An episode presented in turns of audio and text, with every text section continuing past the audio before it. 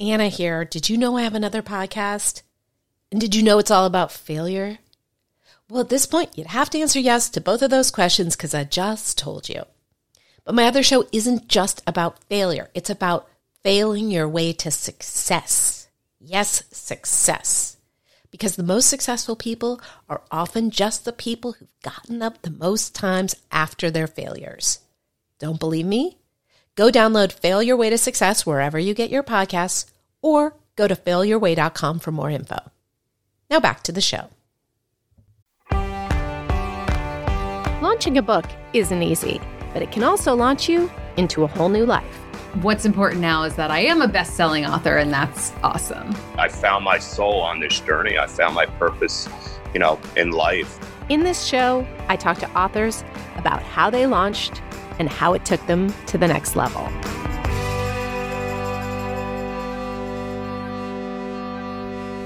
Hi there, and welcome to episode 323 of Launchpad Pub. I'm your host, Anna David. And if you're new to the show, welcome. It's a, you know, I talk about launching a book, what a book can do for your career, the stuff we talked about in the intro. And I'm back. Uh, I, you may not have known I went away, but I had recorded those episodes that were my book excerpts and released them the last three weeks. Thank you for listening to those. If you didn't hear them because you're that new to the show, go back and listen to them. It's the excerpts from my audiobook of my most recent book, which is called Make Your Mess Your Memoir. So today I have a guest. It's somebody that I met when I lived in New York and hadn't spoken to really since I left New York. And he has a very interesting publishing story because he worked behind the scenes as an editor at, you know, Big Five publishers then he started writing on his own, had a great deal of success, as in um, over a million copies in print worldwide of his thrillers. And he's written different stuff. He wrote a children's adventure novel. Um, well, he wrote, no, he wrote an adventure novel for middle graders and then a ch- children's picture book. So not only does he have an eclectic version of the books he's written, but then he has an eclectic career because then he went and started his own publishing company in 2013. And so we talked we talk about that journey and we also talk about um, we what we got really into, which was a surprising diversion that I was very interested in, is how to get your book in libraries. Because that may sound really boring and it can make a world of difference in terms of the success of your book. He also talks about his launch tips, which involve really building up a name through your expertise before your book comes out. So, did I tell you his name? Jason Pinter.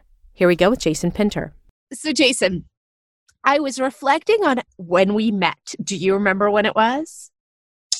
I think it was through Andy Levy at Fox News, if I'm not mistaken. Yes. That I think you were a guest on Red Eye, and I think I was there because I was friends with Andy, who was one of the co-hosts and I th- and I think you were there promoting a new book, if I'm not mistaken. That part I don't remember. I I do okay. Remember, maybe it's, maybe it's a guess then. No, no, no. You're right. I don't remember like what I was there doing, but I remember meeting you in between the green room and the hall. Yes, it was the hallway outside the green room, and I had thought that it was Greg, who basically I just knew one of the Red Eye people was like a huge fan of your books. Yeah. thus invited you to the show, but not to be on it, just to hang out. It was weird because so Andy Levy, who we met through a mutual friend of ours, another writer named JT Ellison. Andy was a big fan of JT's, and JT is a friend of mine. And through JT, he read my books, liked my liked my books, and we sort of became friends in a weird way. So he invited, and I liked the show. He invited me to check out the show, but again, not to be on the show, just to kind of like sit there and watch. Which, if having been on Red Eye, they don't really have a studio audience, so it was just sort of me sitting there. Yeah, you should have been on Uh, but, tell talk talk to Greg and Andy. That was my, I think I think over the years I sort of made little like, hey, you know, I hang out with you guys enough. We like we go out and drink sometimes after the show. Like invite me on. But I think like if you it, they only had authors who were like kind of you know big time on there and I wasn't quite big time yet. Okay, first of all, that's not true. They liked authors, female authors with good legs. I, and I have neither of those. I'm neither female nor No. have good legs. No, no, no, no. Um, but I mean, I can't speak to your legs, but you're definitely not female, and they didn't care about males with good legs. You They- checked the boxes off way more than I did. Well, because they had something they called the leg chair. Oh, oh, I, oh yeah. mhm. You knew all about that stuff. Okay. Oh yeah, I mean, the, I think that the press secretary of the United States sat in the leg chair quite frequently on that show. Uh, rest in peace, um, Red Eye. yeah, Uh, a, a beloved show by some. yeah, by some. Um, okay, so and so we we met and then we were gonna work together on a we were a little bit ahead of our time in a way. We Mhm. wanted to put on a book event. Yes, And that never I think but we tried. I think it was me, you, and Sherry Goldhagen, if I'm not mistaken. Yeah, and it's sort of like we met at co- like this coffee shop a few times, and I think we even like had a, I think we had a, a, a schedule we'd put together. And then for some reason it never happened. I think I think maybe you moved out to LA, and yeah. we all just sort of got busy with whatever we get busy with. Yes, that's exactly. You have a great memory. Um, and so and so your history is extremely interesting to me because it's it's unlike most people's journey in publishing. You started out as an editor or working your way up to be an editor at places like St. Martin's. Is Yeah. that right?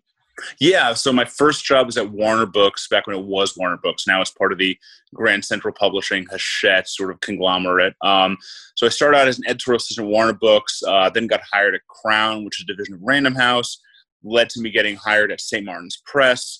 Uh, I took a couple years off to write full time, but then ended up uh, in marketing and publicity at Grove Atlantic, which is sort of one of the larger independent presses, working for Morgan Entrekin, who's sort of like a publishing legend. And Oh, then while I was there, uh, I I wanted to start my own firm. So I think it was 2013 I launched Polis Books. Um, and during all that, of course, I wrote my own books, and my I have a new one called Hideaway that just came out in March. So it's sort of like been on both sides of the de- desk now for God, like 15 years, 10, 15 years. I'm, I'm getting old. I forget. You're you're way younger than me. I'll tell you that. and you're always going to be. So so did you know when you started as an editorial assistant that you wanted to write your own books? I think I did. Um, I sort because I sort of got into the industry in a backwards way because I wanted to be a writer. So I remember this distinctly. I was at I went to college at Wesleyan University in Connecticut, and I had written a very terrible coming of age novel that I knew wouldn't get published, but I sort of had no idea how to get a book published. I knew nothing about the industry, so I went to the uh, the head of our of the English department, and I basically said like, "How do you get a book published?" And she said, "Well, you need a literary agent." And I was like, oh, okay, well, that makes sense. I guess like actors need agents musicians need agents. I guess I need an agent. So I queried a whole bunch of agents, basically saying nothing, saying like, hey, would you like to represent me? And of course, like, you know, the industry, like, I nobody even responded to me because I didn't know what I was doing. Right. But then I figured like, if I'm gonna figure out how to how the industry works, maybe I'll try to actually work inside of it. So I ended up getting an internship at this boutique literary agency. Uh, really got to know the industry there, loved the editorial side of it, and then ended up getting a job at Warner Books, basically fresh out of college. Um, so I sort of got into publishing because I wanted to be a writer, but then ended up loving the publishing side still. Uh, I love the editorial process. I love working with writers. And I sort of always did want to do both. It was just sort of figuring out a way to, to make that happen. And so you were you were working as an editor, and then you said you switched to marketing. Is that Yeah. So I was an editor at at Crown and then St. Martin's Press. Um, I then took a couple years off to write full time. Then, when I wanted to get back into into the industry, uh, Grove Atlantic was relaunching uh, this imprint called Mysterious Press, um, and I sort of knew the thriller, mystery, crime fiction world uh, backwards and forwards. So uh, it was a job that was not only marketing and publicity, but sort of being like the in-house editor too. So given that I'd written my own books and had spent a lot of time promoting and publicizing them, and I knew this community well, um, I figured it was it could sort of like harness my talents in terms of both the editorial side and I knew the marketing publicity side well. So yeah, it was like it was different in the sense that it was not editorial, but I still had those skills, marketing and publicity that I'd gained from writing my own books, having to promote them. And so, since this this podcast focuses on launches, let's talk about marketing and publicity from the traditional publishing perspective. Mhm. My experience is that 99% of the writers you're working with are going to be angry at you because, and I've learned this really since leaving traditional publishing, because you are tr- taught to only focus on the top 1%, the books that mm. the, the company already knows is going to be successful. And what I didn't know at the time, but I've been told since, is that you you guys, I'm going to stop saying that. People who work in publicity at book companies are basically told, like, eh, not lie to those writers, but those writers are going to ask you why you're not doing anything, and you got to look mm. like you are. And it, it doesn't mean anyone's a bad person. It means right. that they know where their bread is buttered, and so it's going to be focusing on the people they already know are going to be successful, which is very unfair to these writers who don't know that. Sorry, it sounds like such an accusatory question, but you're not doing it anymore. So, wait, is that true? Um, yes, yes, and no. Um, I mean, so I mean, if you look at like St. Martin's Press, I was working on their Minotaur mystery line, and it's an enormous line. I want to say, and this, granted, this was probably ten years ago when I was there, but they publish, I think, upwards of like maybe hundred books a year, um, and divided that into three seasons. It's like thirty to forty books per season. Out of those thirty to forty books per season, maybe five of those are really given a lot of marketing and publicity support because those are the books that have essentially been deemed you know ones that have a better chance of breaking out. Um, I don't quite know what rationale is used for those. Maybe it's a more commercial story. Maybe the author has a certain kind of platform. Maybe it's the next book in an already successful series. But the, yeah, the truth is there's certain only a certain amount of books really get significant marketing and publicity. That's not to say the other books are kind of left to drown. I mean, each book has their own generally their own publicist, their own marketing person, and if, if you're a young publicist and you're given a book that has very modest expectations and you can get it to work, that's a big feather in your cap. So, you know, so having a book that doesn't have a lot of resources behind it, people are still trying to make it work, but it might mean like you're not getting advertising in USA Today, you're not getting sent on a tour, you're not getting, uh, you know, um, tchotchkes made up and put into book bags all over the place. Um, so yeah, it's uh, there are resources devoted towards certain books as opposed to others, and it generally is based on commercial viability and that is such a nebulous term and especially over the last year or two when there's been an increasing push towards more diverse books i think what was considered commercial then is very different from what's considered commercial now and i think on the good side there's been a more of a push towards uh, extending what the term commercial com- uh, commercial viability means that there are right. books that are much more quote unquote viable that maybe weren't considered such beforehand.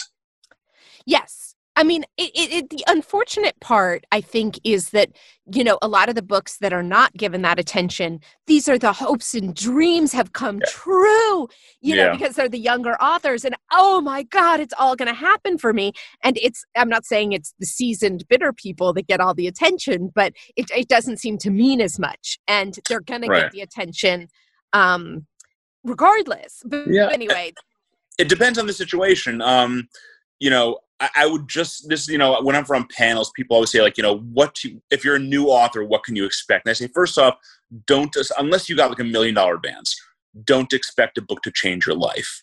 Uh, take pride in it. Do everything you can to help promote it all and always have a next your next book ready to go when that one comes out. Have your essentially you know have your next step planned. But don't expect the book to hit the new york times bestseller list. Don't expect to make enough to quit your job.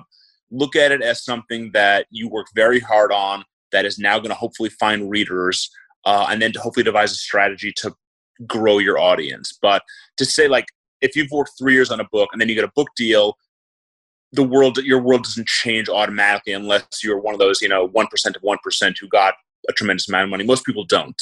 The average advance is very very low and the reason you hear about people like uh, Jeanine Cummins getting a million dollars is because it doesn't happen very often.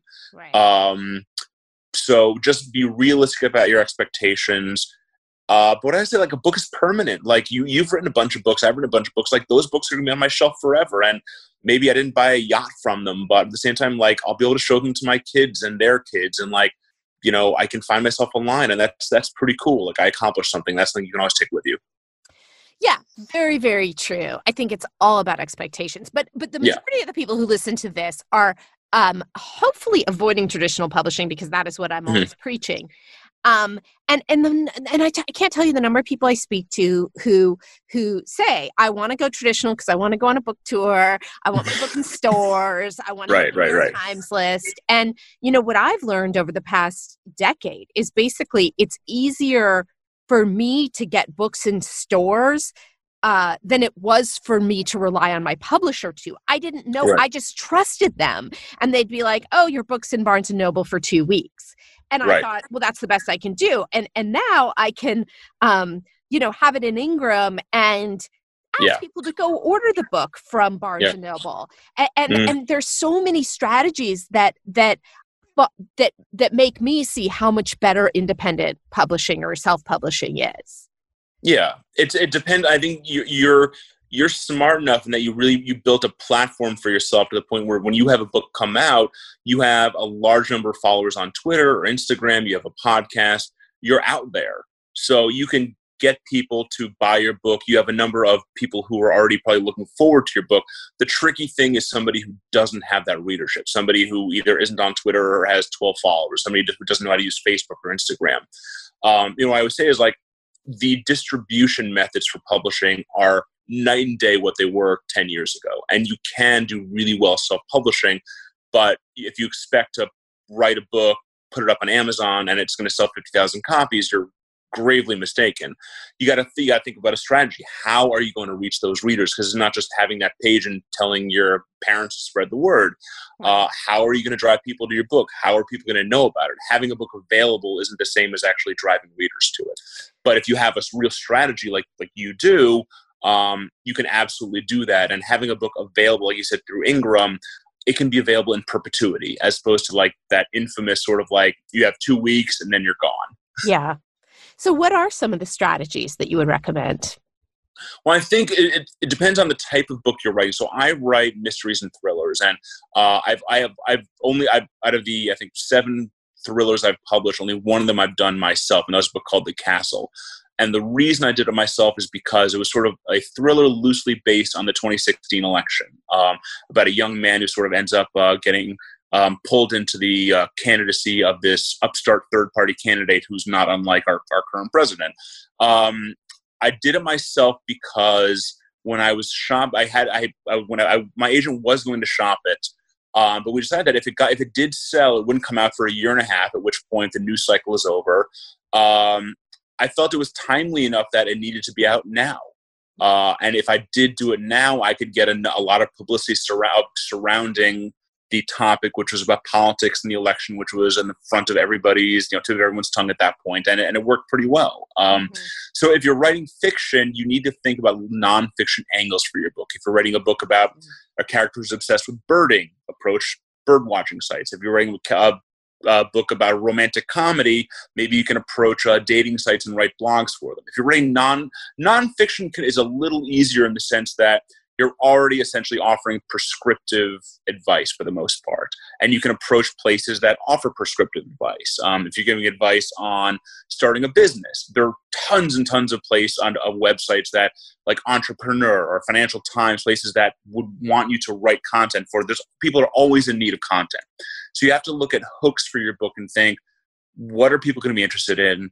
Who can I write for? And then you just got to grind it out. You got to approach everybody, write pitch letters, like solicit everyone. Um, one thing you cannot do is expect anybody to come to you. You have to hustle. And so, what would be your recommendation? I mean, it's a little bit easier said than done to get into mm. entrepreneur. Mm. I, I, know yeah. with you know a billion clips how hard I had to work to get in there. Yeah, yeah. What do you recommend for someone who wants to break through to one of those big publications? Well, I think you start small and then and then go big. Like if you start approaching the New York Times right away, unless you're an absolute genius, unless maybe you will, but there are plenty of great writers who don't get published for whatever reason. I think you start small and build up. You build a readership. Uh, it's not going to happen overnight.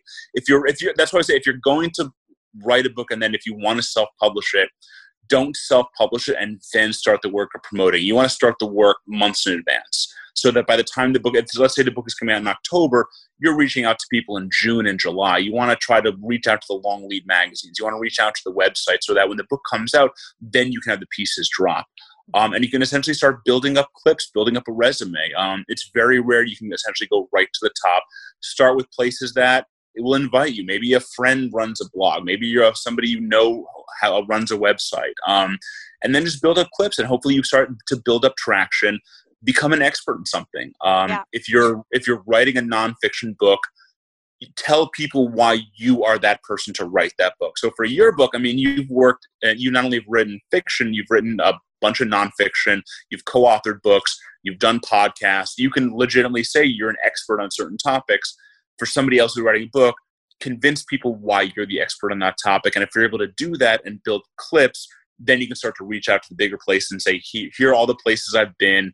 Um, you can see how popular they are. Like you know, and then and make sure you have your pitches ready too. But if you're going to publish a book, you want to start at least three to four months in advance, if not more. Yeah, that's great advice. Um, and you know, this this is what I've been thinking about lately. Because I've seen a lot of people be successful and and not successful, and this goes for books as well as building a business.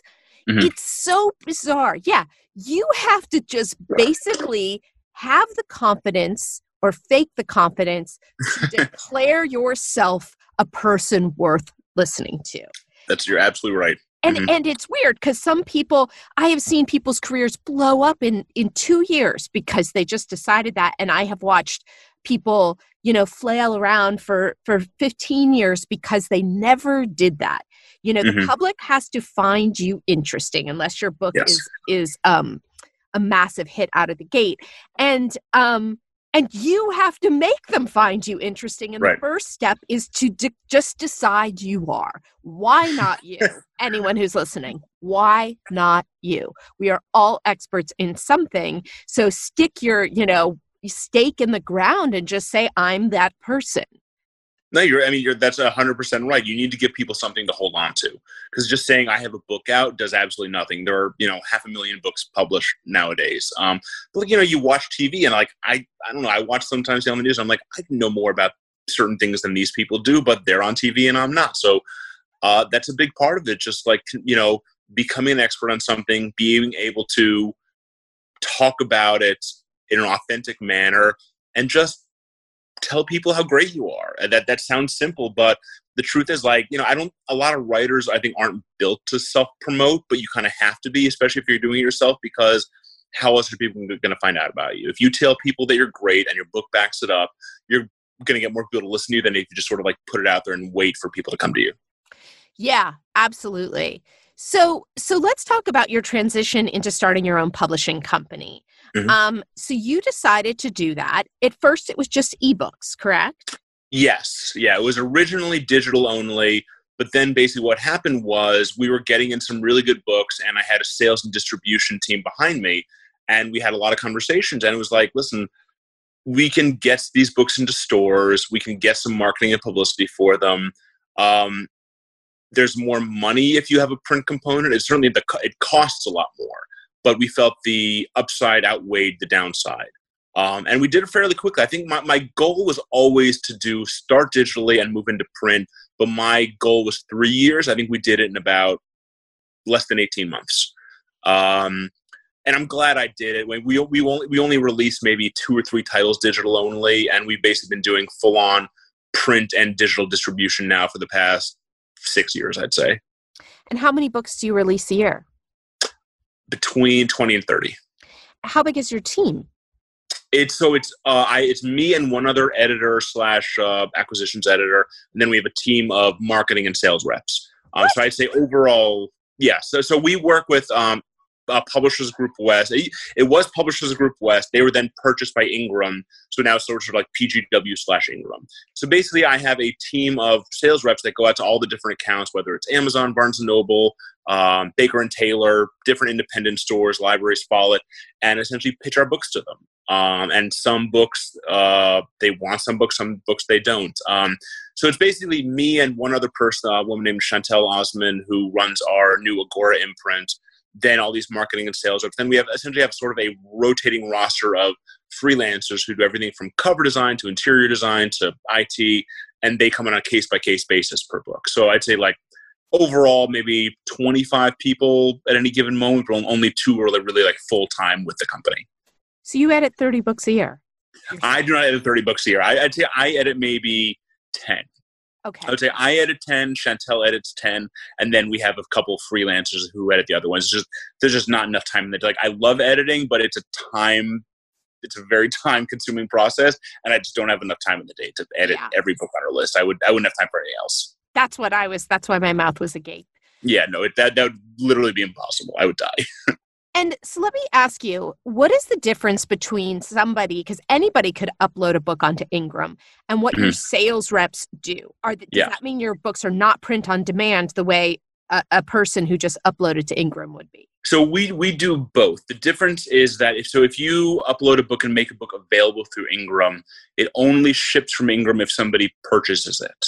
Um, for us, we have sales reps that go out to different accounts, like I said, Barnes Noble, independent bookstores, libraries, and essentially they present them with our catalog. So we have libraries order our books. We have independent bookstores order our books.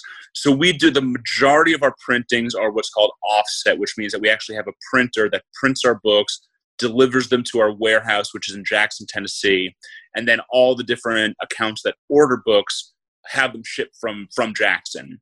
But then we also make a lot of our books available, essentially print on demand through Lightning Source. Usually that's for smaller quantity books where like just the it doesn't make sense to do them offset 'cause the costs and production schedules are higher. Um, so the majority of them are done offset, which is real through a real printing press. Then we do have some that are done um, essentially uploaded to Ingram through Lightning Source and available through there. But the idea is that the books are available not just in stores, but also available online at any point. So if you order it, you buy it. But the same, but we also have distribution into stores and libraries. So when they pitch to Amazon, say, Mhm. what does Yeah. that mean? That Amazon um, isn't printing on demand the way they do other books. They Right. have it in their warehouse, but but Ex- that's exactly right. and it's just the decision is really just financial because it's not like the book comes any quicker. So basically, what it is, so if you're printing through Amazon, I think you're talking about CreateSpace, um, which is it's now KDP. Oh, It's KDP, KDP. Uh, so KDP is what CreateSpace was, which is basically print on demand, which means that your book is available on Amazon, and if I order a copy of it, it's it's going to come to me. Um, what we do is we actually have our sales reps who pitch our books to Amazon, so that Amazon will say like, okay, what, what they want to do is they want to they want to make sure this book is going to sell.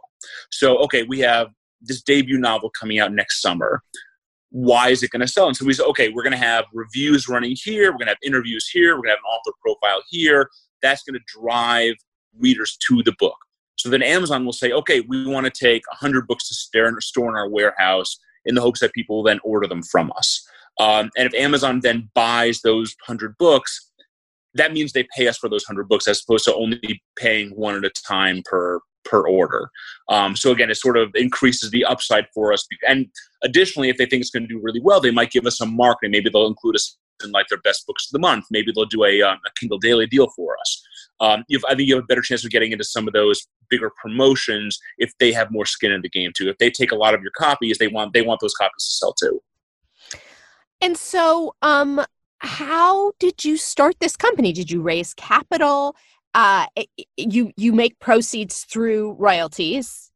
I, I it was all my I didn't take any outside funds. I'd say it was like ninety percent my own money, and then my dad chipped in a little bit, um, and that was all it. I didn't have any outside investors because I'm the only full time employee. I was the only full time employee then, and our distributor takes they take a percentage of our sales, so they don't we don't we're not paying anyone um, salaries at this point.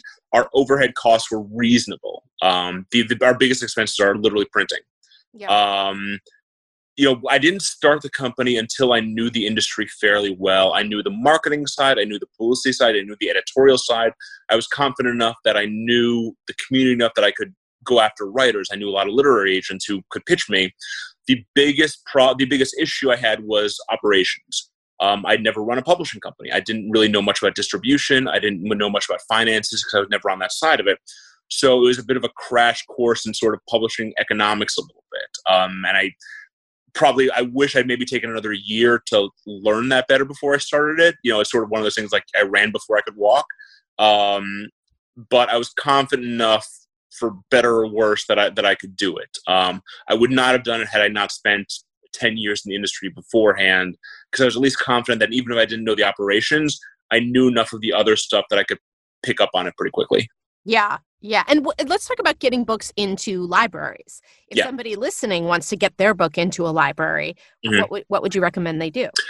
So having it available on Ingram is only a start. The issue there is that nobody knows to order it. So what we do, for example, um, we have our, our on our side, we have our representatives pitch to Baker and Taylor. Baker and Taylor is the biggest distributor for libraries. So is Ingram.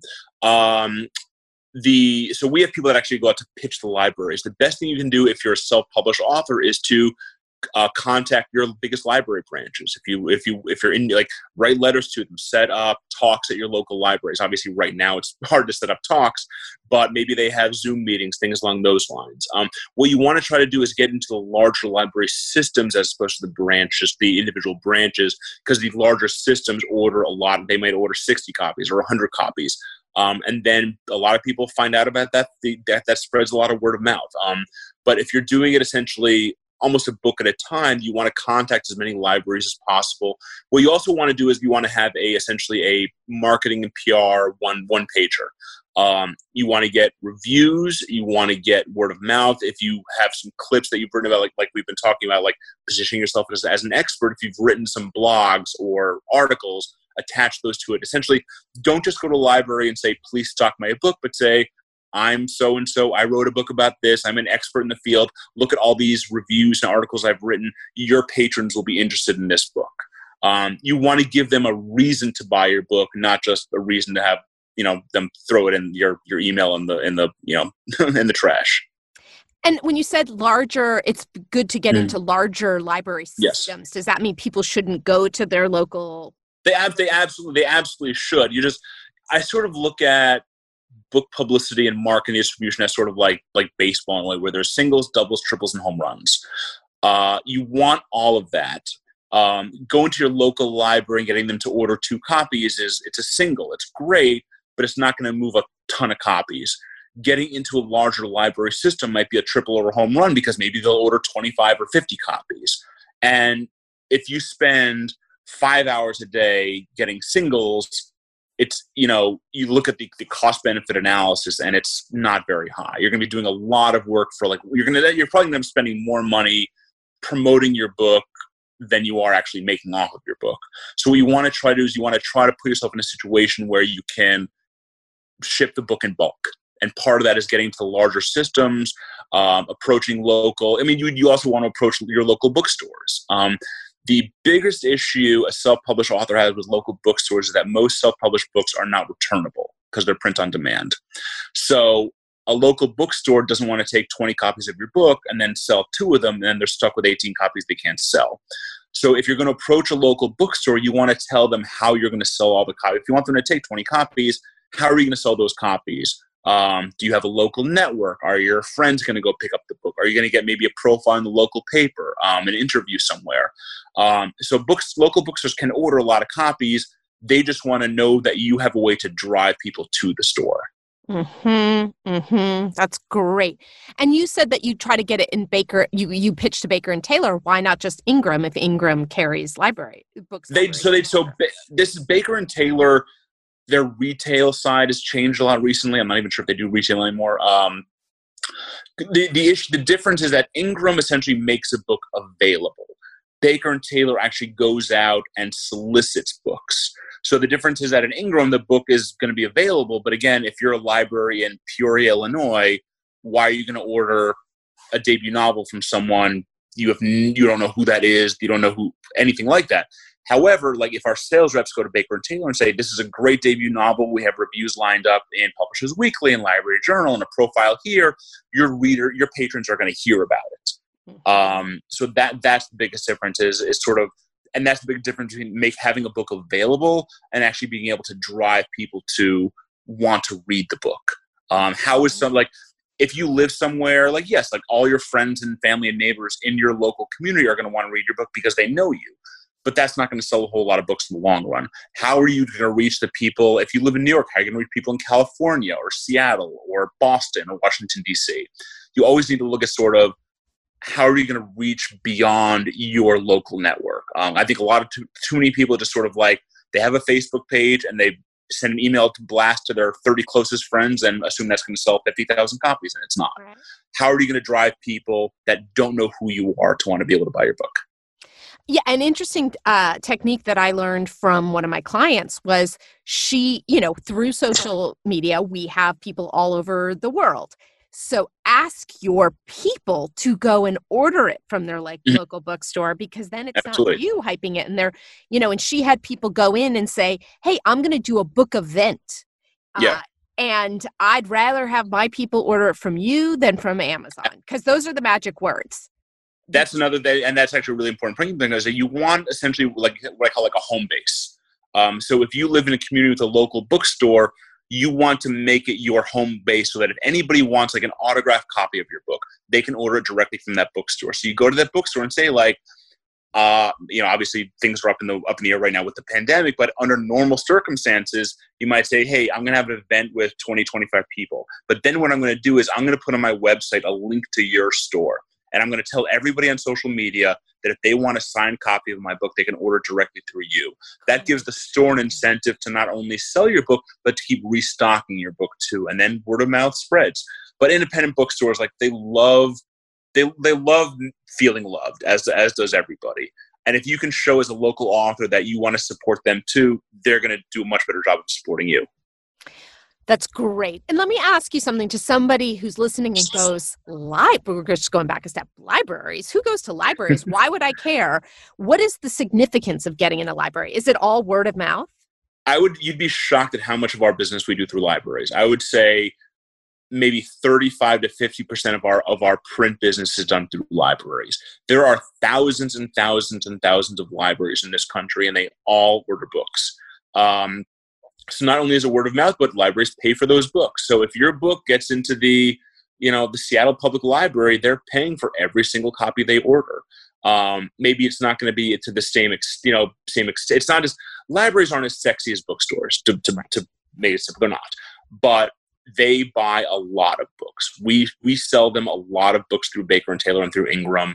Um, you know, maybe it's not necessarily a word of mouth as much. It's not, you know, seeing your book in the stacks in the library is not as sexy as like posting an awesome picture on Instagram from your cool book launch party. But if 500 bookstores order your book, that's a lot more people than probably showed up to your book party. Um, so they do order a lot of books, and they're definitely an avenue that I think probably a lot of self-published authors don't think about because they don't necessarily. Again, the bookstores just it just sounds cooler, but libraries should not be overlooked in terms of the numbers they can order and the word of mouth. I could read like every library also does reading series. So if you're a local author, see if you can do a reading series at your local local bookstore. Again, if you're an expert in something, offer to do a seminar. They'll buy books, and then even if like people can't make it to that seminar, they'll watch it online and then order the book. There are so many ways you can work with your local library. God, that's really great.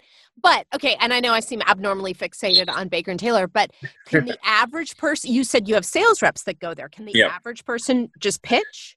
Yes, the average person. I, I believe Baker and Taylor has. Um, I, I want to say there's like a, a form on their website where essentially you can apply to pr- get your book into sort of special promotions. To do that, though, I think you need to essentially have a bit of a, a publicity strategy. Um, the idea is they want to know how you're going to drive people to buy your books. So what is your book about? Uh, why are people going to come to it? Are you an expert in a certain area? Are you getting any reviews? Are you doing any publicity? Are you doing any talks or articles? I mean, if they're going to order X number of copies of your book, again, same thing. They want to make sure those books don't get returned. Right. Um, so let them know. And that's again, I think this is why people should start thinking about this months before the book comes out, because you want to be able to say this to them well in advance. You don't want the book to come out and then play cat. Like you don't when like when the when the gun goes off, you want to be running, not starting to run then. Um, well, but but a, a, library could still be interested in acquiring a book absolutely at the launch. that's true, and this uh, I do think this is one of the benefits of, of self-publishing is that sort of publicity can happen at any time. In traditional publishing, as as you know, the vast majority of publicity marketing. Oh, you went away. So, what? You you moved and suddenly you've gone silent. You talking about me or? Yes, I'm talking about you. I went. What do you mean? I went silent. The connection got bad. Oh, the connection. Oh, the connection got bad. I think you meant like a like mysteriously emotionally sound or something like that. Can you can you hear me now? Yes. Okay. So, Yes. um, it used to be, you know, publicity marketing was all built up within like one month of publication. Um, so if you didn't get that publicity boost within a month, you were dead. That's different now. Like you said, now the books are available through Ingram.